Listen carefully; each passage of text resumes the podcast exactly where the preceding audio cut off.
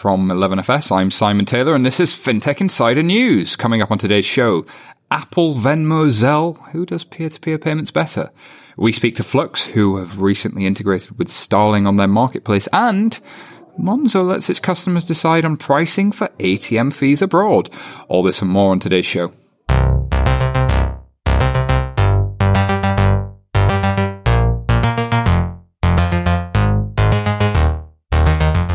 Welcome to FinTech Insider News, coming to you live from the rather awesome 11FS office in WeWork, London. My name is Simon Taylor, and I'm joined by the one and only 11FS colleague of mine, David Brear. Hi, David. How are you doing? Yeah, really well. Well, I say really well. I'm still feeling kind of rubbish. Like pneumonia definitely sort of takes it out of you for months. does, I'm gonna have to say, but like you stay work vertical is beyond me. I know it's a, it's a challenge, predominantly caffeine related, I, I believe. But uh, work wise, this week was was pretty fun. We had some, you know, still kind of ramping up to build a bank, which is cool. So like recruitment phase going pretty heavy right now, which is uh, most of my time. I feel like a recruiter right now, which Mm. is which is interesting. Me and you had a really interesting conversation with Google, which was great. Uh, Actually, it wasn't Google, was it? It was the Alphabet. um, and that was that was really fun. So there was some really interesting things to do there. Um, I had the pleasure today of going to the Rise event that Barclays were putting on. Uh, so I managed to be one of the judges of the FinTech Startup Award. So I know it was rather rather nice. So I got all judgy, which if anybody's listened before, pretty good at being judgy, I have to say. So it's like specialized subject. If Was there anybody's else. name there for you to butcher? Pr- pretty much, yeah. but mainly startups' names, you know. Like, uh, but uh, but no, that was that was really good fun. So uh, watch this space in uh, maybe I think about six or seven weeks' time for the uh, announcement of who won that one. But Well, um, of course, Jason's in Chicago right now doing a speaking gig, keeping the- swanning off. Yeah, It's, it's, he, people just want to talk to Jason all the time. It's like he's got something to say. It's really irritating. But anyway, um, I've been pretty busy as well. I was speaking at Payments International earlier. There was the Corda conference from R3 earlier in the week. There was Coin Summit. Um, the whole blockchain space has been exploding. So on Blockchain Insider, we've been busy. And of course, next week I'm in Cairo doing a couple of bits of work as well. But enough about us. I mean, we can talk about ourselves all day. I, I've got to talk about our esteemed guests. And today we have friend of the show, FT journalist, owner, the autocrat at top that runs the entire FT. Of course, it is uh, Kadhim Shubber. How are you, sir? I'm doing very well. Thanks for having me again. E- Every time we just sort of give you a better job title, don't we? Like at some point, somebody somewhere is going to say something. Come on, FinTech Insider. You get an invisible promotion. It's exactly. I, I do worry that one of my bosses will hear and, and think that's serious. It is. It is not serious. I, I don't tell people that I run the FT seriously. But of course, the blogger for FT Alphaville, uh, who you should definitely check out his work. I enjoy it thoroughly. Uh, alongside him, we have our semi-regular guest, Sophie Guibaud. Sophie, thank you for being back with us. Of course, VP for Europe at Fidor. How are you? Very excited to be back in London. Yeah, well, it's great to have you. And of course, um, Pete Townsend of Norio Ventures, uh, part-time 11FSer, but also Norio Ventures. How are you doing, sir? I am doing great and very excited to be on the show for the first time. Thank you, Simon. Uh, we're, we're excited to have you. There's so much news to get into this week. Let's get on with it. Okay, David, there's a story in Time magazine that we just cannot escape. Um, submitted to FinTech Insider News by Fagan. Apple just unleashed its Venmo killer. Here's what you need to know. What do we need to know, David, about the Venmo killer? Sorry, that was weird. I, I guess, yeah, I, I guess I'm, I'm sort of weirded out by this one slightly, given that I'm surrounded by intro. yeah, like but your intro too. But uh, I'm, you know, I'm pretty much surrounded by Apple goods in my everything in my entire life. But I just care so little about this story. If I'm honest with you, it's really weird. Um, I guess um, Time's not a usual source for FinTech Insider news. I'm going to be honest with you, but um, that I just don't see any real momentum that's going to be built up around Apple's peer-to-peer capability. I'm sure that'll be quoted to me in infinitum if I'm wrong, and it suddenly it massively takes off. But everything that we've seen with Apple Pay is just so underwhelming that I don't think this is anywhere near being a Venmo killer. If I'm honest with you, I don't know, don't know what you guys think. I mean, for example, Apple rolled out a little while ago a various like um, whole bunch of different like things you can do in its messaging. yeah, um, app- iMessage, yeah. Uh, so yeah, an, an iMessage, which was meant to sort of uh, copy some of the stuff you saw on Snapchat and et cetera, et cetera. And turns out, I mean, people do like using the apps that are actually designed for the fun thing that like they're intended to do. And so, I, I mean, I kind of agree with you. I mean, I can I can foresee that perhaps yeah I don't won't have to download the app and so on and so forth. But you're right, Apple Pay has not been you know the huge success that people said it would be, um, and Apple does a you know a trillion different things. So why wouldn't the other apps that people love continue to be their sort of first go-to uh, sort of product? Good point, Kadhim. Pete, do you have any Yeah, thoughts? yeah. I mean, you know, I, I would agree. I mean, with with just on that point, Kadhim, with Apple Pay not being extremely successful, um, in that I live in Ireland, um, and I went through an experience about a month ago where I left my wallet at home, and the only way that I had to get anything going that day to get from point A to point B was, well, I hadn't yet activated Apple Pay on my iPhone because it wasn't really that available in Ireland. Called my wife. She took a picture of my credit card that I left at home, sent it to me. I set up Apple Pay. Only one of the four retailers that I went to that day was able to complete my purchase for me using Apple Pay. Now, if you think about, is that Ireland? No, I don't think it's Ireland. It's the fact that it's the banks themselves that may not be perhaps quite ready to integrate. So anytime that you have that dependency on your product to be able to scale it and to grow it globally, um, you're going to run into some trouble. You can see where this came from. Um, that in Alipay and uh, WeChat in China, the messaging and payments are joined at the hip. They are the same thing, and we've seen Western technologies try to do the same. But actually, payments in Europe and in the US aren't that bad, aren't that hard to do. Cards kind of work. Whereas in China, most of the middle class didn't have a payment scheme. So maybe are they barking up the wrong tree, Sophie? Do you think, or? Well, I think like P2P is clearly something and uh, people are using it. I don't think people are thinking of Apple to do that. I think there are like good options uh, to do that. Some banks are doing it, like a lot of challenger banks, including like uh, things like Revolut. I'm actually using very often uh, Revolut to pay back some uh, some people. But I think people are going actually inside the, their banking app, uh, their financial apps to uh, to perform that. Speaking of banking apps, of course, we saw um, there's, there's not a story on our news, but uh, we'll we'll come to it later about Zelle. So we'll, we'll cover that in a little bit, which is the banking app service for for peer to peer payments in, in, the US. Um, but whilst we're on the subject of Apple, I, I, just have to talk about this this demo of Face ID built into the iPhone 10 launch. Did did everybody see this? There's like a smug Android alert user just about to go off before you give this one, I'm sure. But uh, go ahead, Simon. Go on. So, Enjoy your moment.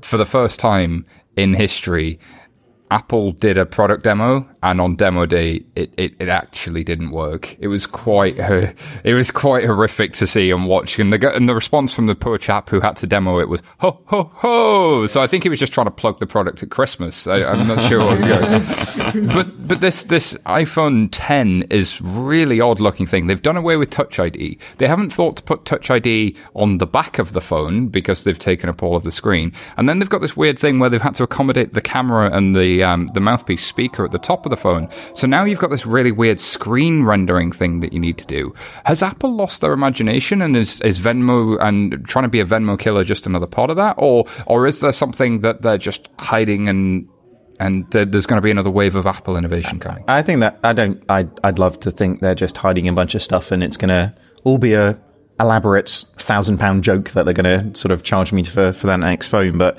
I, I, I just sort of feel this is them just you know, the Venmo stuff is them copying somebody else in terms of what they're doing. Everything that seems to be reasonably innovative in their little bubble seems to be kind of copying the fine little Google Pixel phone that you have in front of me right now. Um, so I, I I'm just really concerned about Apple, if I'm honest with you, both in terms of what they're doing as a fan, in terms of the stuff that I own, and actually I own some shares as well. So it might, might be oh, a good worry, time They've got to, enough uh, cash in offshore accounts. They, yeah. they, they, could be all right. That's true. um, but I'm going to talk a little bit more about Venmo because the next story here, again submitted to FinTech Insider News by Fagan, was about Venmo offering users a physical debit card. Now, I would encourage you, if you're listening to this and you're commuting somewhere and you have internet access, to go look for Venmo's physical card that they offer people. This story was brought to us by Tech TechCrunch. And Venmo's physical card, well, it's a little bit hideous. I, I don't know about you. It's supposed to be a dough ball, like a pizza dough sort of thing going on. But I did. Did you see anything else in there, I, Kadhim? I, I, mean, it's a perfect. It's just a card. It's perfectly fine. It's a card with a picture of some bread dough. I mean, does it look like bread dough? I don't know. What does it look like to you? I mean, it looks like bread dough to me. I, I think it's the most sort of meh card I've really sort of ever seen. If I'm honest with you, I think if, if did nothing, you want like go faster stripes or I, something? I just yes. want, I want something. it's it's so vanilla. It's just it just is nothing, isn't it? You know, I'd like there are some weird. It's definitely not hot coral. No, well, that but that's the that's the thing. You know, if, if Monzo's Teach does nothing, it's it's actually that. Um, well, a how to say taught instead of teached would probably be a, a starter. Um, but the the idea that actually these things really do matter in terms of actually getting you know virality and in terms of actually people wanting it. So the fact that it's a, just a really nondescript nothing card, just I'm you know Uh, that very is a fair underwhelmed. point. Funnily enough, so just funnily enough, um, apparently Monzo recently, uh, they've had their rollout of current accounts t- a tiny bit delayed because their recent batch of hot coral cards were the wrong tone of hot coral. And so they had to attention send them back. Yeah. Oh, that's Wow. attention to That- that- detail. that's So- that, that's some insider knowledge there, Kevin. yeah, good knowledge, Karim. Sophie, do you have any thoughts on this one? Yeah, absolutely. Jumping back to, uh, to what uh, David was saying, actually, I think it's a great PR opportunity because everybody is talking about it. So, of course, like in the media, but even when you are at the restaurant, I can totally imagine everybody asking you, what this card? You know, like it's what has been happening with the Monzo card. Like, what's this card? It's amazing. It's orange. Like, why not people, like when you are actually paying with the card, what's this card? There's no such thing as bad PR. We might call this doing the reverse Monzo. Your card is so ugly that people start talking about it. It's an interesting idea. Um, I'm going to move us on to that Zelle story from Business Insider because um, we, we talked a little bit about Venmo now, and Venmo, of course, is the person-to-person payment app. So if I'm going to split a bill at a restaurant or if I'm going to pay some of my friends in the US, I use Venmo. But Zelle is the bank's alternative to this. Originally started in sort of 2011, 12, known as Clear Exchange, an initiative by several banks to have their own peer-to-peer app. We've seen this in a number of countries. Of course, India has Paytm, uh, where the, the banks actually get together and create a bit of something. There's a number of these types of initiatives. Zelle have launched their own mobile payment app. So Zelle had launched some time ago where you could log into your um, Bank of America or, or any or Chase or any of the participating banks uh, apps, and you could use this peer-to-peer capability if that bank supported it within their app at the time.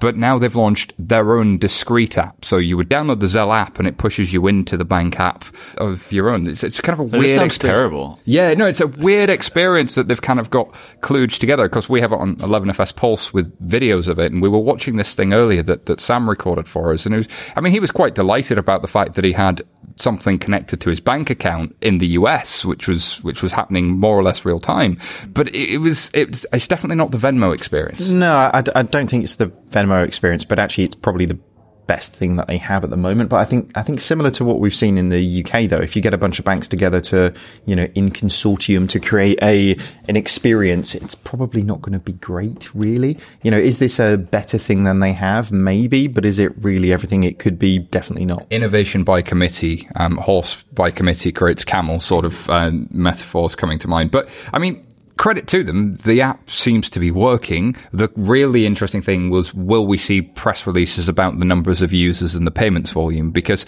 PayPal and Venmo put lots of press releases out about how many people are using it, uh, the volumes they have, the activity.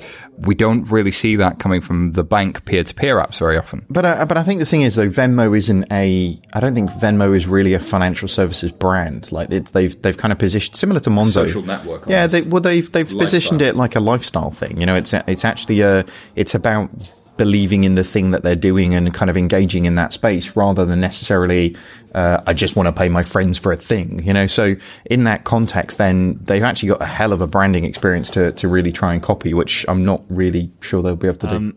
I mean, I, I confess I haven't uh, come across Zelle in, the wild, but the way that you've just described it to gazelle in me, the wild. um, just sort of makes me wish that I, n- I never will have to use this app. I mean, it just sounds really cumbersome. Yeah, I mean, we, we've had a similar experience with, with Paym in the UK, and anything where I have to log into my banking app and then somebody else uh, gets a text message where they have to log into their banking app before they can, it, it's just a little bit cumbersome. Um, some of the things they've thought through to make that neater and the integration with contacts, it's it's not bad and it's a good effort, but we'll, we'll see this in the numbers. W- w- The one I find quite cool, I don't know uh, if you have come across it, is Paykey. Picky. I, I find the experience quite cool. I mean, like you can send money uh, like on WhatsApp, on Facebook. Like you can really stay on the platform. You're talking to your friends to uh, to pay them back, linked to like directly to your bank account. But you you you do that uh, like directly in uh, in the platform you want. That's We've quite talked cool. about Paykey a number of times on FinTech Insider News because I think they got banned from the uh, Apple App Store because what they'd done is they'd changed the default keyboard on uh, Apple devices so that what you could do is in any messaging app you had a button that looked like a dollar or a sterling or a euro sign, and you would press that, and somebody else would receive a message to install PayKey as their default keyboard, and then you could move money between each other. So when I'm going to type you a message, there's a dollar button or a, a euro button, and I just click. Really nice user experience that you think somebody would kind of captivate on because it's a lovely idea. Just seems that Apple didn't really like it because it seemed to get in their way. Well, well, and actually, OCBC have actually launched something almost identical now, haven't they? But Yes. launched it on Android devices. So, um, you know, Singa- Singapore-based OCBC sort of uh, liking what they saw and doing it for themselves. The um, I mean, a lot of this sort of feels like papering over like the cracks in a broken underlying like finance sort of stroke payment system, right? I mean, in the UK, I open up my Barclays app and I just type in the de- bank details of the person I want to send it to, and it just gets sent to them. And usually that day they'll just have it, or they'll have it instantly. And so all of these kind of like, well, create a separate app. but why not just fix your fix the underlying sort of infrastructure so that I can just send money to people with other bank because it's old. yeah, because because it's in old. the US, of course, Pete, it is old, isn't it? Yeah, and you know, 1970s, and where did Swift come from? And it's still you have character limitations on the number of characters that you can put in any single field to tell all the way through the channel where that money was spent. Right, and it, it's nigh impossible to do anything with it. And of course, the clearinghouse uh, in the US and ACH in the US isn't like the UK where it's immediate. It takes two to three days. Zelle is built on top of that infrastructure. Uh, the banks that come into this system do effectively operate you know, where they, some of them can move faster than that, where they, some of them have bilateral relationships. Uh, but it, it, I do think it's that kind of experience that a lot of banks have tried to offer. I really hope that that peer to peer thing gets cracked in some way because it seems like the only people that can offer it are the tech companies that specialize it, like PayPal. Um, and we haven't really seen that explosion of innovation that we see in Asia Pacific, for instance. Um, next story is a, a slight change of direction. Um, there's one in the uh, the mrreport.com, which is a publication I'd not heard of, but apparently it exists. Uh, submitted to FinTech Insider News by Bob McLean, who's a regular um, submitter. The title of this one is FinTech, the fastest growing industry in the US, David. Yeah, this is a really interesting one and one that definitely, as somebody who mispronunciates people's names, if anybody's read ahead on this one, is going to be hilarious for you. So brace yourself here. Um, so this is the U.S. Senate Committee on Banking and Housing. It has basically held a hearing to say evaluating the fintech landscape. So they're basically saying uh, fintech or financial technology. If any of you guys listening didn't know that already, then you're probably listening to the wrong podcast right now. Um, had closed near to 13 billion of investment in 2016 from US based companies alone. So they're, they're starting to basically say, ooh, lots of people investing in this thing. It might be a thing. We might have to worry about this. But there's a particular guy named in this. So this is uh, US Senator Mike Crapo. I'm guessing. How his- rude. Yeah. How rude. It's, uh, C R A P O. Well, it's the American long A, Crapo. Crapo. the American long E. I'm gonna be honest. If it was Crapo, it would be an E. But um, That's as the French long E, right? Really? anyway, poor poor gentleman, Mike. Let's call him US, US Senator Mike. Uh, had some quite interesting things to say about this one. Really, just on the basis of where other governments are really sort of exploring, you know, regulatory sandboxes and really doing things to to foster innovation within those spaces. That the US is really sort of falling behind. Um, so I, I think this is maybe stating slightly the obvious in terms of the the things that they need to kind of put in place. Which you know, if anybody uh, is sort of working in the US, I think the the major inhibitor for for innovation within the US is is sort of uh, you know regulatory barriers from state to state governance models. You know, I think everything that happens there is usually inhibited by those spaces, and really that's probably why many of the things that we've seen come out of the US that have been sort of innovations within the fintech space have predominantly just been kind of lipstick on a pig. To your point, Kadhim, earlier on about uh, payment systems. So, um, you know, definitely the the right noises coming out of the US. Whether they're actually going to be able to fix them, um, I'm not really so sure. Yep. I mean, I, w- I was there on holiday over the summer, and people are still writing checks. Um, Still so the fastest way to move money peer to peer. it is, and, In the US, it genuinely is. Yeah, yeah. That, I'm not even joking. Like, it, it makes you laugh, but genuinely the case. If you don't have Venmo, uh, then if you're not going to Venmo it to me, then send me a check. It's- Is that old thing, old saying, or sort of old joke that America is a third world country? in, in There's so, many, ways, basic but, things. But they're also forty-two percent of our audience, so we love them dearly. there there is a big play on convenience though right i mean uber has become a verb right in the mm. us and in many other parts of the world but that was one of the things that stood out to me was just hearing friends and family after not being there for a year just refer to well i'm going to get from here to there i'm going to uber it right you'd think that more and more would be adopting the mobile technologies for payments for anything having to do with finance, um, but it just hasn't been growing as fast as I would think. And what I would really, when you're talking about the 13 billion that was invested in 2016, I would again look back at that and say, well, how much of that is what we call the old school financial technology versus fintech, which is a true rethinking of financial services, right? There's a lot of people dressing themselves up as fintech that are actually vendors to finance companies, which is a different beast. Yeah, and Capital One is doing some great things, and they're on the leading foot. And part of that 13 billion might have been their standalone that they set up to to capture, you know, some of the some of the fintech momentum that's going on. Right. So To your point about verbs, um, people do say you know, Venmo it to me. Uh, that is that has become a thing. Uh, they always uh, the guys over at Barclays always wanted ping it to to become that. Like it, that's why it was named what it was. Ping it to me. Um, there's definitely that desire to to kind of be in that place. I think, and it, it, it's starting to happen, but it, it's just not catching fire. I would say there is on one side like the, the capabilities, but on the other side, what uh, David was saying is quite interesting to see that the regulator is starting moving. In particular, um, with the new fintech uh, charter that uh, they issued last year, because that could be actually a massive move to to step up fintech there by enabling uh, fintech companies, specific fintech companies, to uh, launch nationally as opposed to one um, state by one state. And so the OCC that launched the FinTech Charter were, um, so Beth Knickerbocker, who, who is actually at the OCC, was on FinTech Insider about three or four weeks ago. Um, so if you go back through the episodes, you can find out all, all about that.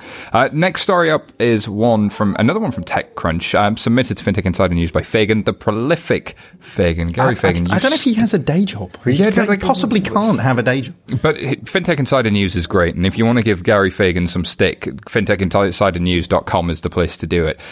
Starling Bank has launched their own marketplace. Of course, they've been uh, Megan Caywood is a friend of the show and has been talking about their marketplace, and it integrates with itemized receipt and reward startup Flux. What's going on here, guys? Are you familiar with this one? Uh, yeah, re- really, really interesting company. You know, you, on the surface of this, it's like, mm, like a digital receipting thing. Uh, but I actually caught up with these guys. Uh, I think we can kind of play that now, but, um, it was, uh, way more than I expected. Today, I have the pleasure of talking to a really, really interesting company. So, Matty, Veronique, thanks very much for joining us. You guys are from Flux. Uh, tell us a little bit more about Flux, and, and actually, maybe before we start, tell us a little bit about your background because you've both had quite a, an interesting background before the company. Sure. So we transitioned uh, from from working at another uh, successful uh, high growth company, which is uh, Revolut, and now we're working on a really really exciting proposition. What we're working on right now, it it really came about um, after a realization that we had, um, and that realization is that it's absolutely insane that today you can go from using 21st century technology of contactless payments to then go to 100 BC technology of paper receipts and loyalty cards. For us, that made absolutely no sense at all. And what we realized uh, beyond that is that actually the information that's stored on receipts is really valuable. Um, it's the history of your purchases at the most granular level possible. And actually that data is something that creates value for everybody. Uh, it's great for consumers because it means you get much better insights into your spending. It means you can also get much better personalization. Better personalization is great for retailers because it means uh, you can increase your sales and increased sales at retailers is great for banks because it means increased uh, card usage. So for us, it, it, it's something that's pretty obvious that this is, you know, data that will become ubiquitous. The only question is, is kind of how. And, and, and fundamentally, the only way that we think this can happen is that it has to be absolutely seamless for the customer. Uh, and so the way that we make that happen is that we automatically link that data to payment cards. Um, so you could just walk into a shop, uh, pay uh, with your bank card, and we're able to uh, yeah, know which card it is and uh, attribute that information and store it in the same safe place that transactions live today, which is your bank statement. Awesome. So, uh, like, not sort of, uh, you know, content with doing really interesting things at Revolut. You've gone on to do really, really interesting things with Flux. Before we sort of, I guess, dig into that a little bit more, where were you guys before Revolut then? Tell me a little bit more of your, your backstory. Before Revolut, I was uh, studying physics, and uh, yeah, I finished my bachelor's, uh, dropped out of my master's, went traveling around India for a little while, got very frustrated with FX rates, and came back and found Revolut, and uh, did that for a little while, and yeah, that went pretty well, and and, and then afterwards. Uh, started Flux, so that that's kind of my background. Physics yeah. to banking. I'm I'm liking that uh, that that arc. But yeah. how about you, Veronique? So for me, it's um, it's a bit, bit more boring story. I was I used to be at Morgan Stanley before Revolut, so I spent three years on the investment banking side, um, doing debt capital markets for governments and government agencies. so that was me. I actually never thought of myself as an entrepreneur. So Maddie actually was um, the, the guy who convinced me to leave Morgan Stanley and join Revolut as the fourth employee. So we met at a startup uh, meetup. So I, I, acted on gut instinct, which for me was rare, and uh, haven't looked back since. And yeah, very very proud of where we are. I mean, in a very very short amount of time, we've come very far. So very proud. That's great. You're clearly a very convincing guy. That's uh, that's good. Um, uh, be, be, careful during the course of this interview what uh, what, what I sign up to next. Um, so so tell me, I guess, a little bit more about Flux then. So so receipting is that what we're looking at, or is it something more than that? Sure. Um, so a, a, bit more of the, of the backstory is actually when when I first started looking at this, I thought it'd be a great idea to get a sense of scale of, of how many receipts I was given. I knew I got a lot of paper receipts, but I didn't know quite how many. So I actually started collecting every receipt that I was given and I, I, I stuck them on my bedroom wall at home uh, to remind myself every time I went to bed and, and woke up that the problem had to be solved. Um, and it turned into something that I, I call my wall of hate. Um, and literally, uh, my room was covered uh, from floor to ceiling. You, have seen the photo, mm-hmm. and um, yeah, the deal I made with myself was by the time my room was like literally covered, uh, yeah, the, the problem had to be solved. And there was only a, a meter uh, square on, on on my ceiling by the time it actually got complete. So yeah, no, it's uh, yeah, it, it, it, it's come from a it's come from a very good place. Yeah, yeah that's that's uh, sort of user research in its uh, truest sense. Uh, but, yeah, but uh, in, in terms of kind of what that made me realize is that more than the receipt, it's it's it's much more about what's stored on the receipt. Um, so the information that is contained on receipts um, is is really valuable. Um, it's it's like it is the most granular level of insight into things that you purchased, everything that's passed the money test. It's you know things that you valued enough that you'd actually part with your you know cash to actually get. Um, and it's something that we're seeing can do a lot more than just be a history of your expenses. You know, what we're really doing at Flux is, is building the infrastructure that allows item level information to become ubiquitous. Mm. Uh, and we're building the platform that enables that. And, you know, one of the, one of the things that we can do is empower consumers to have much more informed decisions about their finances. And, you know, we're incredibly proud to be working with Starling as their first fully integrated partner in their banking marketplace. An extension of that is going to be looking at how we can do things like um, you know automated expensing for for kind of business purchases, or even using that data to do things like calorie tracking, because we can see what food you've purchased, and therefore that can be fed into your health app. So we really want to build the the platform that enables this data to become ubiquitous, because we see that it's something that is valuable and good, and then what will happen with that? It's, it's kind of yet to be seen. I think we're kind of just, you know, seeing the tip of the iceberg of what we can actually do with it. Yeah. I, I think, you know, I'm completely with you. I think re- paper receipts, you know, as, as far as, you know, sample size of me, then, uh, they, they pretty much kind of use the, the base, best case for me is like where I put my chewing gum. Um, so, you know, in terms of sort of any real sort of need for them anymore, it's, it's kind of completely gone. So, but to, to your point though, this isn't really about the, the, you know, removal of paper. It's about enriching all of the data experiences that you're having through all of the transactional capability. So, so I guess, you know, you, you're sort of one of the first companies that I'm really seeing of, uh, and actually the, the traction that you're, you're getting with the companies you're working with. You know, you're building on top of APIs, building on top of the, the new platforms that the challenger banks are bringing through.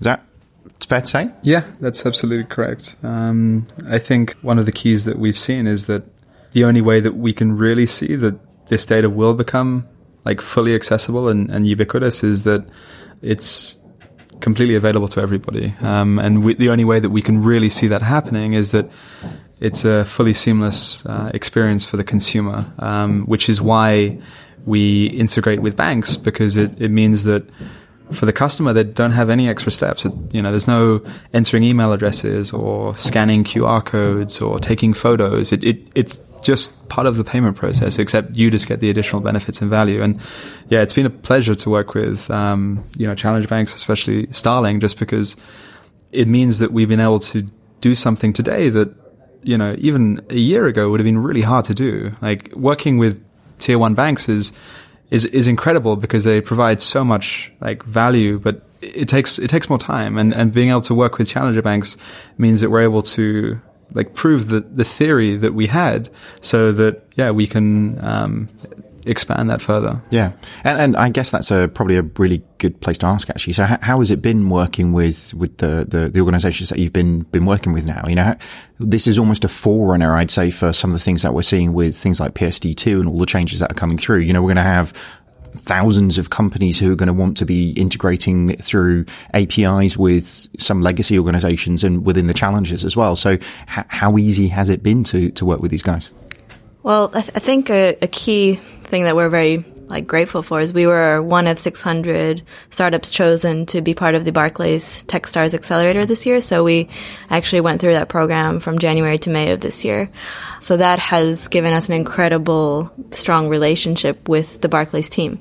In terms of what we're doing and why it, why we think it works, it's a lot around timing, and you absolutely hit hit the nail on the head. It's around the fact that with PSD2 around the corner, you have banks starting to open up these APIs, these transaction APIs. They're, you know, they're either ready and, and launched like Starling, or they're supposed to be ready by early next year.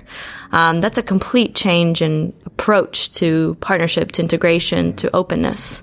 And on the flip side of our business, uh, we're seeing that point of sale companies that work with some of our retail partners like Eat, you know, these point of sale companies are very open. Like they have op- APIs that are sophisticated, um, accessible as long as you have the retailer, uh, retailer's permission, of course.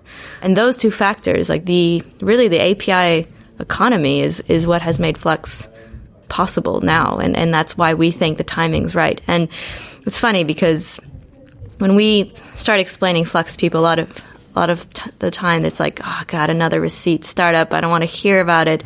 And we understand that. We get that frustration. But what's fundamentally different is that we don't alter behavior. Uh, we're not asking customers to download another app because we realize very, very early on, like that, that's just not gonna uh, fly unless you have huge volume of retailers on the other side. Mm-hmm. So, you know, and then the logical place to put the receipt is, is in the banking statement. So by partnering with the banks, with uh, banks like Starling, it just makes the customer experience absolutely seamless. And so far, the feedback has been very, very positive. People are like, oh, of course, that's where my uh, history of my purchases should be. Um, next to my payment of five pounds at Eat, I should be able to see my soy cappuccino and my blueberry muffin. And eventually as well, um, like the next step in our partnership is to add in another feature on the Flux platform, which is automated loyalty points. So because we see exactly what you buy, uh, if Eat's running a, a certain loyalty scheme for soups or toasties, we can just automatically credit those points and then redeem it um, through cashback because we're in the banking uh, app. Yeah, I think, like you say, the intelligence that this actually brings to transactional behavior is just, uh, you know, it'll be we talk about sort of digitized banking versus digital banking. This sounds like a real step forward in what digital banking could be because um, whether it be loyalty, whether it be uh, health insurance connotations, as you suggested earlier on, or whether it's just my wife catching me out eating that bacon roll that I really said I wouldn't be eating, then, uh, you know, all of these things actually are, you know, intelligence around financial services that just hasn't been there for, for decades. So, um, really, really interesting. I, I, guess good to probably bring you in at this point, Megan. Megan Caywood, show regular. FinTech Insider T-shirt wearer right now. Um, it would be um, be good to uh, to get your your reaction as well. So, what like why? What's why is this integration sort of um, really really important? I guess from a Starling's perspective as well. Sure, there's there's a few reasons for it. So, one, when you look at Flux, they're very aligned with us from um, a strategic perspective, from a brand perspective, really wanting to solve the same goals around helping customers have better insights into their financial lives and using data um, to, to do so and giving customers that ownership of the data. And similarly, when you look at open banking, we've really been wanting to kind of be out ahead of it. So when we launched our developer platform earlier this year, it was really to get the, developer community to start engaging, um, start using these APIs and building cool integrations on top of them. So with Flux, it very much fit for us, um, given that they're ready to consume these APIs and also provide value back to Starling customers um, in the marketplace. And then the marketplace, it's a really nice first integration because we wanted to launch early with our first partner um, and starting to get that customer feedback around the marketplace and what people think and what people want. And with Flux, it's nice because it's frictionless. So you go into the marketplace, you turn on Flux, and it's just there. It just works. Um, so it fit from technology, brand, um, and utility for our customers. Yeah, I, I, guess there's there's one thing being able to sort of consume and integrate an API. There's another thing actually having the capacity and capability to fully integrate it into an experience. So you know, you guys have gone uh, really beyond what I'm pretty sure 99% of big banks out there would actually be able to do in terms of integrating it into a transactional experience. So is this another advantage of the, the challenger banks? You know, you guys can, you've got real fleet of foot from a technology perspective to actually do this stuff. Yeah, definitely. When we look across the landscape of fintechs, we're just very aligned from a technology perspective, meaning that we can move at speed to enable them to offer these types of services to customers. So uh, there's often kind of this quote of, you know, if it takes 12 to 24 months for this fintech to integrate with a bank, that's enough time for them to, to die. You know, if that's how long it takes to get to market. So for us, it just aligns with we want to help fintechs to kind of draw awareness around their product, to start getting to market faster, to really enable this type of competition innovation, particularly around open APIs and letting customers share their banking data to do so. So since we can do that quite quickly because we've already built out our APIs, it's easy for us on the other hand to consume their APIs and manifest that in the banking app too because we were built from the ground up to do this exact thing, then it just it just made sense for us. I think at least six months of those 12 months would be going through the procurement process to actually get to be able to do the work with the bank in the first place. So uh, it's uh, your 12 months was probably reasonably ambitious in that sense. But uh, yeah. so is this the sort of first of many sort of integrations that we're going to start seeing coming through with the, the marketplace you've been setting up? Definitely. So um, over the coming weeks and months, what you'll see is more and more partners rolling out per each category. And to begin with, it'll very much be an app store like experience where you can search and find um, and integrate with those that you choose. In the future, what we'll do is look to enable more scale. So around letting as many fintechs that are compliant and have an API to integrate into the marketplace to be there, and then increasingly using customer data to be more intelligent about it to help make um, recommendations for which products they might want or use based off of their spending habits or indicated needs or desires or whatever it may be, um, to make it increasingly intelligent for users. But yeah, over um, as of now, you'll start seeing more and more partners in that marketplace. Nice. It's really great to see, see this stuff really sort of coming to fruition now. So I think uh, it feels like we're uh, accelerating into, uh, you know, hopefully a, a, better place for banking. So, but Matty, Veronica, what's what's next for Flux then? You guys are uh, clearly, uh, you know, there's more vendors and there's more banks out there to, to really be going after in terms of the merchants as well you know where where we want to get to is we want to have further reach on the consumers so so kind of you know looking at you know challenges, but but also at, at the, the big banks as well. And it does take time, but it's it's really worth doing. And then really expanding the proposition for uh, for, for, for consumers on the retailer side. You know, we're looking to go after high frequency retailers because we want to cover the majority uh, of your wallet share. We want to be able to provide customers with massive value, and that comes from understanding as much about their their spending as as we can. And so, it's it's really going to be pushing hard to to expand on both those fronts that that's uh, going to be keeping us pretty busy over the next 12 months. And a core reason uh, we're actually we're three founders, right? And our third found, uh, co-founder is stuck to his keyboard at the moment because we have really exciting retail partners to announce over the next two months. So um, some household names on the high street that we're very very excited about. Um, so I would stay tuned. Sounds good. Sounds good. You'll have to come back and uh, tell us more when uh, when you uh, when you get to that point. Absolutely. I, I think it's super interesting because it's it's kind of been, I guess, the promise of somebody like a Tesco Bank or a Sainsbury's Bank. You know, having full access to their itemized, uh, you know, purely just in terms of the stuff that's happening within their stores. That has never really come to fruition. So, you know, the fact that you guys can take this out to, you know, uh, big and challenger banks, as well as all of the different merchants that are out there, really sort of enriching those experiences. It feels feels great. Where, so where can people learn a little bit more about Flux then? Absolutely, yeah. So you can go to our website, which is tryflux.com. Uh, you can actually start using Flux today with Starling. Uh, so if you have a Starling account, just make sure you have the, the latest version and then you go to the marketplace, uh, tap on loyalty and receipts, and then add Flux, and you're done. Um, and then you can shop at any Eat store or with Bel Air, and you get the full itemized breakdown of uh, your receipt. And if you don't have Starling, then you can sign up today uh, and use the code uh, Flux uh, 2017, Flux in caps, uh, and get get the ability to skip the queue and, and try Flux today. So that's the that's the best way. Um, for the first 1,000 customers um, that shop at Eat with uh, Flux and Starling, they'll get a free coffee with um, their purchase. So don't miss out on that one, caffeine. Yes. Skipping queues, free coffee. What more could you want? Fantastic. Great for joining us. Thanks very much. Thanks. Thank you. Thank you. The Financial Times guides you through complex issues. In divisive times, don't settle for black and white. When you need the full perspective, turn to FT.com. Become a subscriber today. Search for FT subscription. Fintech innovation is changing the way we bank, and the speed we deploy new customer experiences is vital. Onboarding the right fintech partners can take months. Do you have time to lose? Introducing the Innovation Acceleration Platform from Temenos. Test fintech solutions at speed with real data straight from the core banking system. With a yearly subscription, you can begin testing the same day and create new customer experiences in no time. For more details, visit marketplace.temenos.com.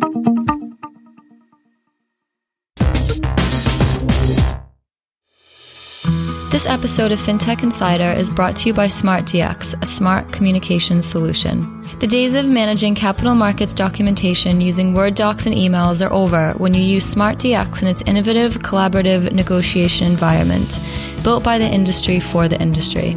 SmartDX simplifies drafting, negotiation, and execution of all capital markets documentation for all asset classes and product types while giving you transparency, control, and digital data that can be extracted at any point in the process. Learn more at www.smartcommunications.com backslash smartdx.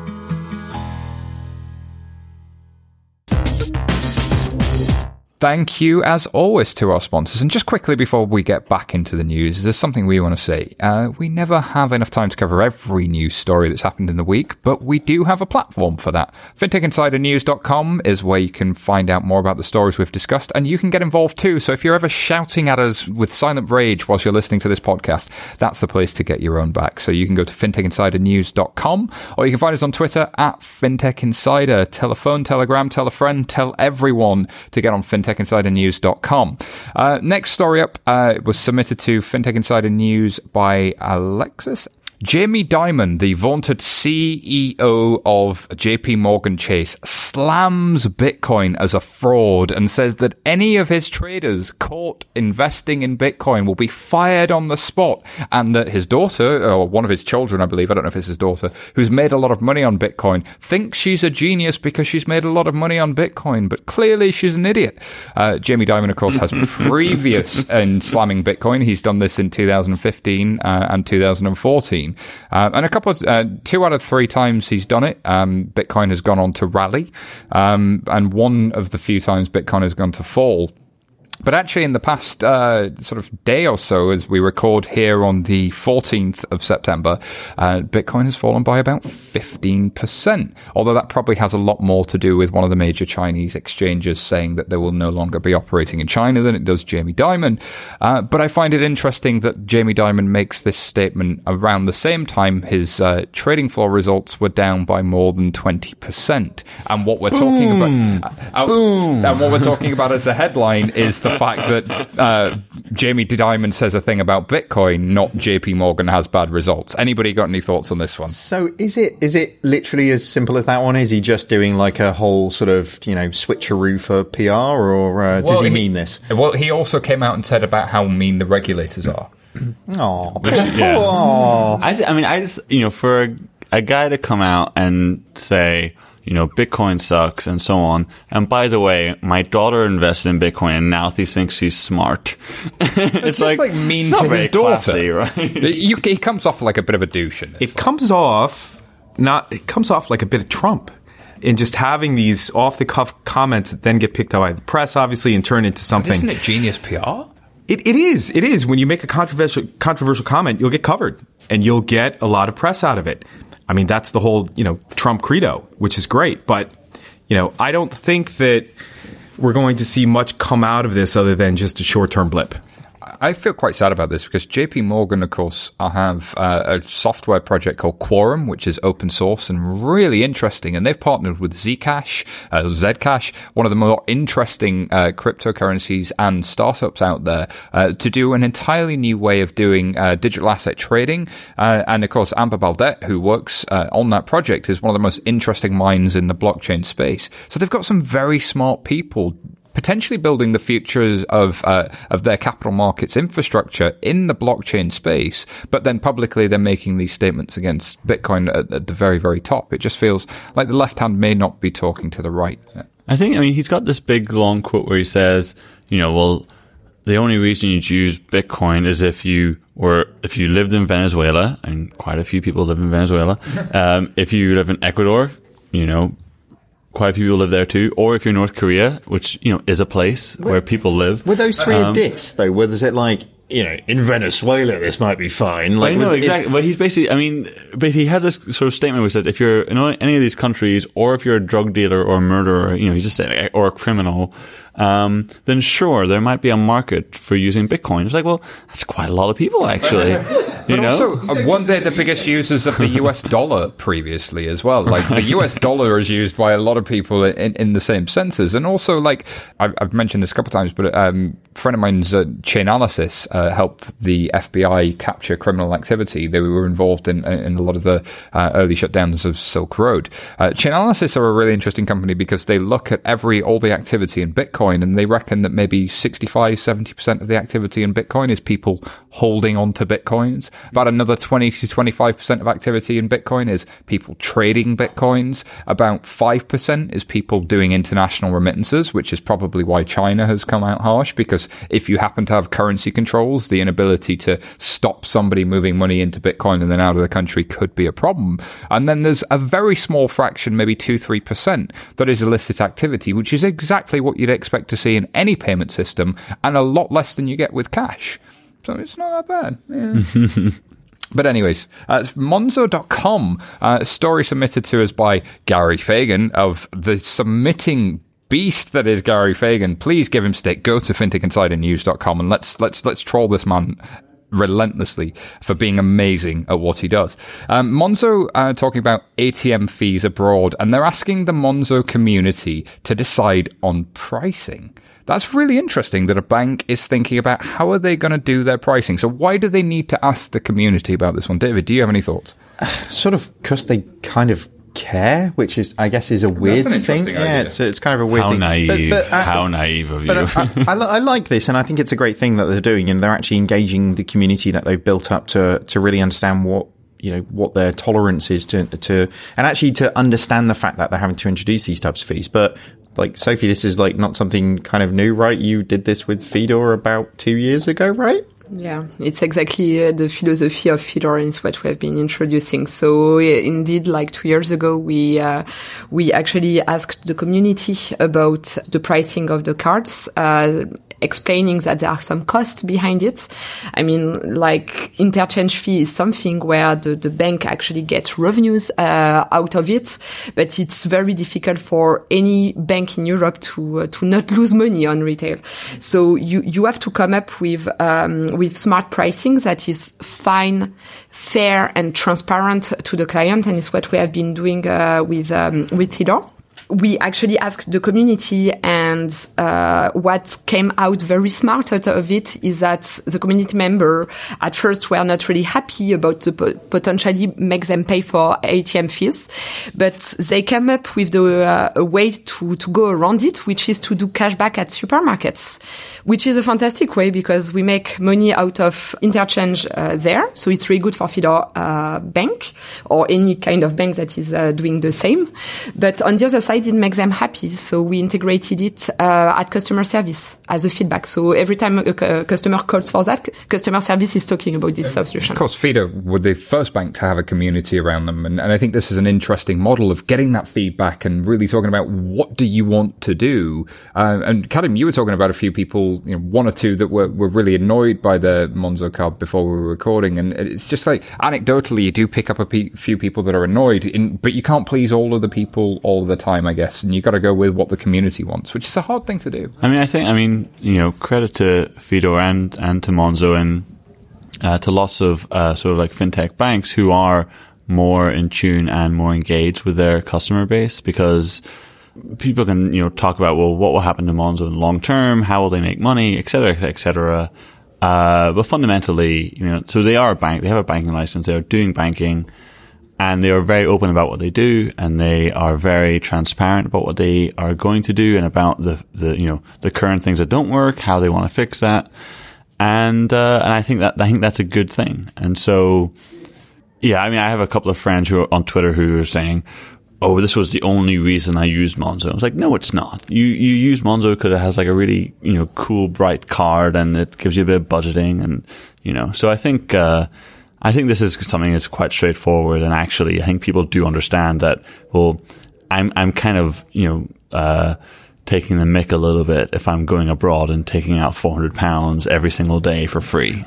Yeah, I, that sounds weird to me. Like, I don't know what holidays you go on, but I don't withdraw four hundred pounds from a cash uh, cash point every day for a month. You know that seems uh, seems like there might be something weird happening there. But the the other thing that I found interesting about this one is actually as part of the article that uh, that Monzo actually put out, they they sort of did a, a, bit of a ready reckoner for you know if we went to Berlin or if we went to um, San Francisco, taking out some money. So taking out hundred dollars or taking out uh, what was it, hundred euros? I think it was in this the other instance in in Berlin then kind of what was the charges for that? Now, bizarrely, First Direct came out pretty terribly on both of those things, despite the fact that they get the the best ranking for you know customer satisfaction in pretty much every every ranking you ever see. So um, it's kind of strange. I wonder how much is just down to perception around brands than it is. So you know, HSBC which is pretty much First Direct painted a different color. All of the fees for HSBC versus uh, First Direct were at least half in most of those instances. So it's kind of quite a, a weird sort of setup that they've actually put in place there. It, it, would be interesting to understand as well how it all stacks up with the business model and how their actual financial results turn out from this. I mean, if you take a look at Radiohead 10 years ago, released an album and asked, how much would you like to pay for this? Right. And you left it up to the buyer to say, well, I'll pay you a tenner for it. I'll pay you nothing, you know, a cent for it. Um, now, Radiohead don't care that much about making money. Monzo obviously do um, but they want to demonstrate that ethos out to the world that listen, we're here for you as a partner rather than we're here to kill you on charges. They do, but not from this fee structure specifically. Their goal is that they'll make money from being a marketplace and that they will get other people to sell other products by being a great current account and by having a lower cost base. But also when they talk about this uh, on on their blog, they they they're pretty transparent with their ATM costs. It's like they show you the chart of what their ATMs are costing them, and they say this is what it's costing us. We need to cover this cost. We don't see this as a profit center for us going forward. They actually explicitly say that these are the options we have to cover this cost. Which one would you prefer? But our business model is elsewhere. We're, we're a different way of looking at banking.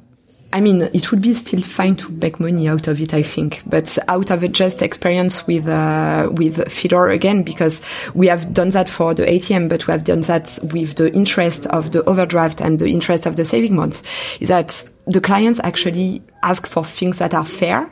So if we explain them that we still need to make money out of it because we need to run operations, we need to bring innovations, like we have been running that this way since 2010, like they have always uh, ask, been asking for being fair, not about paying nothing What a crazy idea! They want things to be fair, but they don't mind you being a business. This is this is a crazy, crazy idea.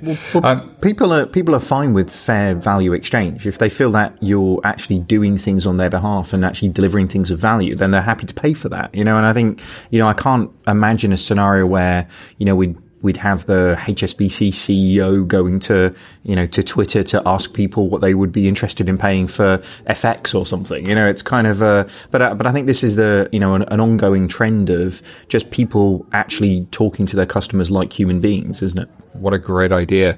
Um, I'm going to switch gears a little bit. Um, there's a story here in Bloomberg where Vikram Pandit, the former CEO of Citibank, who was the CEO of Citibank during the financial crisis, says that 30% of bank jobs may disappear in the next five years. And he's largely saying the robots are coming. It's going to be AI that's going to do that. Um, Pete, do you have any thoughts on this? Yeah, I mean, 30% is a number that I got comfortable with over the years in terms of looking at the infrastructure, looking at the operations, and seeing how much manual activity there is, how much paper pushing there is, and what could you expectedly eliminate. Change is hard though. Um, because you're not just changing technology, you're changing culture and what people do every day. Is it the right thing to do? Absolutely. I think it's something like 65% of 12 year olds today, the jobs they'll have when they come out of university, those jobs don't exist yet. I think you look at AT&T retraining, reskilling 114,000 employees where technology has eliminated their jobs. Um, 30% of the, the banking world, their jobs going, it will happen.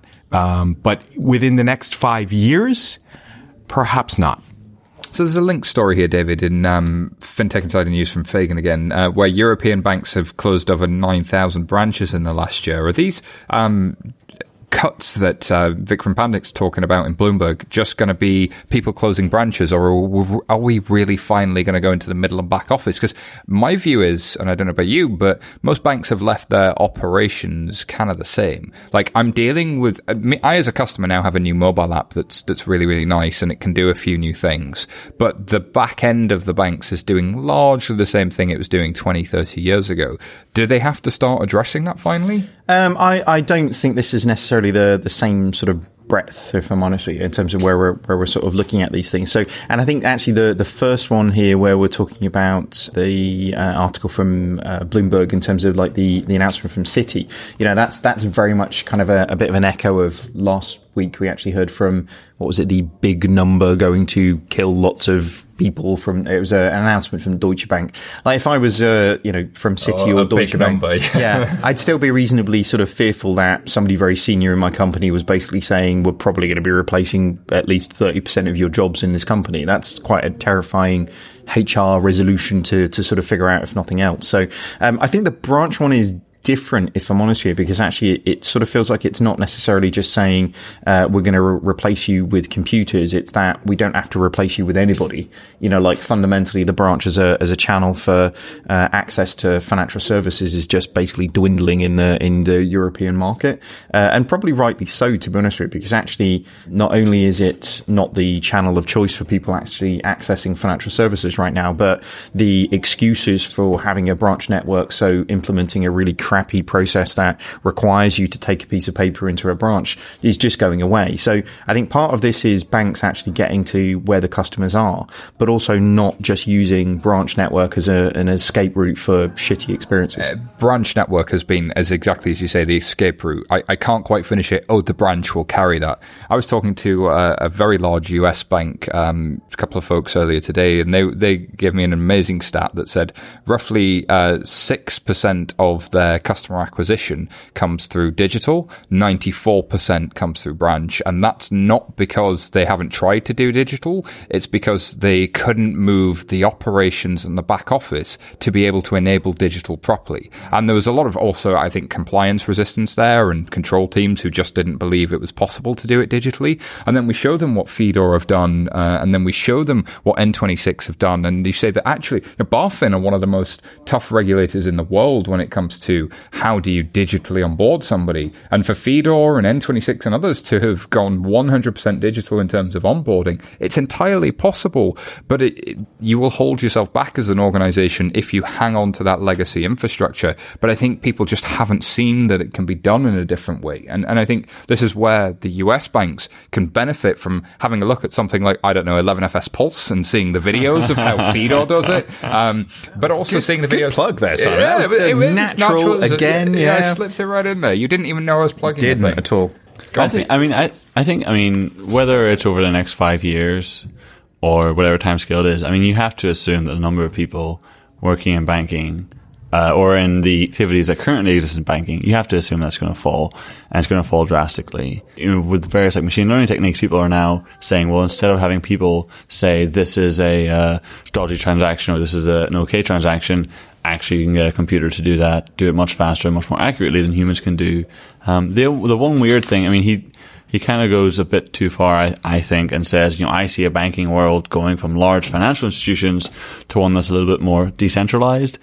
I mean, I just don't buy that. I, I, I think that we're going to have, you know, Scale economies don't go away because Right, exactly. because AI came along. In fact, if anything, the best algorithms are going to be owned by the the largest organizations. But you make a really interesting point about that fraud prevention. So fraud prevention in banking used to be let's set a rule. So you had these fraud experts who would look at the data and they go, ah, so we're seeing a lot of activity coming out of this country of this type of transaction. Maybe there was a lot of diamonds being bought in, in some part of the world and then people were trying to bring money into the bank. Let's create a rule so that if anybody tries to make a card transaction in that country for this amount of money, then we're just going to reject it. And they would people would look at spreadsheets and they'd create rules. And most banks still kind of do that. If, if I'm being, this rules based thing is, is very manual. Machine learning is the other way around. It looks at trends over time and it looks at the data and it's learning from what everybody else is doing. It looks at other sources of data, everything from global positioning satellites to where a car's moving to, you know, were there suddenly a load of transactions coming through this store, but there were no cars in the car park at the same time. This sort of stuff allows you to be really sophisticated and actually have a better, um, lower fraud risk without having the false positives. This idea of false positives was I'll reject a transaction and I'll just kind of reject it outright because one in 20 of those transactions is fraudulent. That's a crazy, like that's the industry standard for false positives. One in 20. The amount of customers you have to annoy just to try and prevent fraud is, is truly. Oh, I. I still have my bank with a notification that anytime you travel abroad, pre, please let us know in advance. And if not, your card will be shut off because we won't recognize the transaction. Whereas uh, the experience I get, again, sorry, um, Jason is a co-founder, but I do love Monzo, and it's not just because of Jason, although I do love Jason too. Um, it, it, I do. Even when he's in Chicago. Um, this experience I get when I the first transaction I make with my Monzo card is, oh, welcome to the country. Um, here's your exchange rate. Uh, enjoy your stay. I get that anyway. So I go to the country and then I get like a text from the local, uh, you know, mobile, mobile phone provider saying, "Hey, how's it going? It's going to cost you thirty pound uh, a second to make a call." uh, and you know, it's just the same. Relationship building, yeah, it's similar. Yeah. but from but from problem to solution. So if we're losing a lot of jobs and banks have high cost uh, infrastructure, there's a story in the uh, Sydney Morning Herald uh, submitted to FinTech Insider News by Sharon uh, that says that ANZ Bank in Australia. They're New Zealand, aren't they? They're uh, they're Kiwi. My it's apologies. the Australian division, actually, of that organisation that's going through quite an extensive level of restructuring. So I I actually think this one. It, it sounds like real sort of nonsense, if I'm honest with you, when you read the, the headline. But actually, everything that you read through this is it makes total sense. So the this Good is a, this is about a um, an organisation that feels like it's truly actually understanding what agile actually is. You know, agile is is definitely not uh, an element of uh, you know sticking up post-it notes through uh, through a, a meeting room and you know maybe uh, allowing people to take a tie off and put some jeans on. You know, like that's not agile working methods. So you know, this is uh, ANZ really sort of um, embracing what um, their divisions and moving them to the sort of tribes and squads technology that we're really sort of used to seeing within, uh, you know, they sort of quote sort of the, the Netflix and the Spotify models. But, you know, I, I, think it's probably ambitious to, to sort of restructure an entire bank to 150 startups, as it's uh, sort of said in the headline. But everything that they actually say in the, uh, the, the sort of, um, the body of this article actually just makes total sense. So, you know, Shane Elliott, who's the um, uh, one of the, the sort of chief uh, management in ANZ, you know, clearly gets what Agile's about. But um, whether they can actually pull this one off is is probably another matter. The the best thing that I think in this, if I'm honest with you, is that they're actually going to turn huge divisions down to ten people. You know, the idea that Agile is based on a, a, small team of like highly skilled, empowered people with a multi sort of dimension of understanding of what, uh, you know, risk and product and business and design and technology actually is. Like, all for that. that Ten's that, an interesting number, but wouldn't 11 be better? Clearly. They, they didn't think that through, did they? But, um, but, but the, digital is a small team sport. Yeah, yes. exactly. So, uh, you know, I think all of the, if, you know, you read each of the paragraphs in this as if a startup was doing it, then yes. Can you sort of transcribe hundred thousand plus people from a HSBC or a you know a Barclays or an RBS or something into or an ANZ or a Wells way. Fargo or yeah yeah it kind of feels difficult to kind of really make that happen. It's an interesting model to to try and play with, but you've started a greenfield organization with Fidor. Like, how do you guys think about this? Is this something easier from the ground up? Yeah, so um, so this is we are of course running agile methodology, and this is something that we are running with our, our corporate clients um, as well. So when w- working on launching banks uh, with them based on the Fidor technology, like this is the method we are using on uh, over four year uh, four weeks. It's called an inception, and we are working with a reduced team over agile methodology. And um, what we see is great results. People get really excited about it. They have never seen it. They see how efficient it is, like whatever, like everything they can they can do with it. However, like I think the ANZ story is a very bold move. Now I'm just wondering, like culturally speaking, how do you do that at this scale? Mm. Like people are, are, are people really ready and can an organization swift from normal uh, methodology to agile methodology overnight? I'm I'm not sure. Absolutely, because the amount of organizations I see that have had McKinsey come in and sell them the agile methodology, and then they can't actually what they organize around is Scrumfall. They do some kind of waterfall thing, that, and they call it agile. And they go to the agile church and they use all the terms of agile, but they're not actually agile. This is restructuring around agile properly. So, we, to David's point, I really want to applaud actually restructuring around it. But there's a second point that Gela often makes, friend of the show, which is how do you realigning incentives as well? Because if the P&L owners look exactly the same as they used to and they've got exactly the same incentives, are you really getting agile just because you've changed your reporting lines? I think there's an interesting question there, David. I think, oh, so I was going to say, I mean, one of the weird things I find as a journalist reading about um, all these various sort of organizational and management techniques is that they are utterly alien to my experience of the world of work. Like as a journalist, you are a unit of exactly one and it is like incumbent on you, literally, like as an individual, to deliver, and and that is it. Like that is the entire kind of like organizational world, and so I kind of, and so in, in that sense, I kind of like think, yeah, it is like the smaller the unit, the better. Um, but I also imagine that if you, I mean, if you, I, I, I bet 90% of people at ANZ Bank read that article and then were like, what on earth is going on? And um, are we going to go to work next week? And suddenly everything is totally turned upside down. But we could talk about this forever. This wraps up another news show. Uh, where can people find out more about you, Kadhim? Oh, I'm on uh, Twitter at, at Kadhim Shubber, and I'm on uh, at Alphaville at ftalphaville.ft.com. Thank you very much, Kadhim, for being with us. Uh, Sophie, where can people find out more about you and Fidor?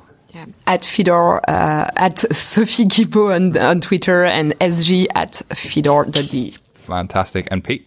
And I'm at, at Norio Ventures One and also at Pete Townsend NV and www.norioventures.com. Brilliant. Well, that wraps up another news show. As always, if you want to get in touch, you can find us on Twitter at FinTech Insiders or on Facebook on the FinTech Insider page. Was that like a West Country accent you just did there on fin- FinTech Insiders? Burn, burn, burn. that was not intentional. Um, it's because there's an S on the end of it, and I really wanted people to be aware of the S. I'm, I'm Ron Burgundy. I'm Ron Burgundy. uh, if you like what you've heard this week, don't forget to subscribe to our podcast and leave us a review on iTunes and check out 11fs.com. If you want to know more about the team that brought you this, we do consulting stuff too. Thanks for listening. that was great. Awesome.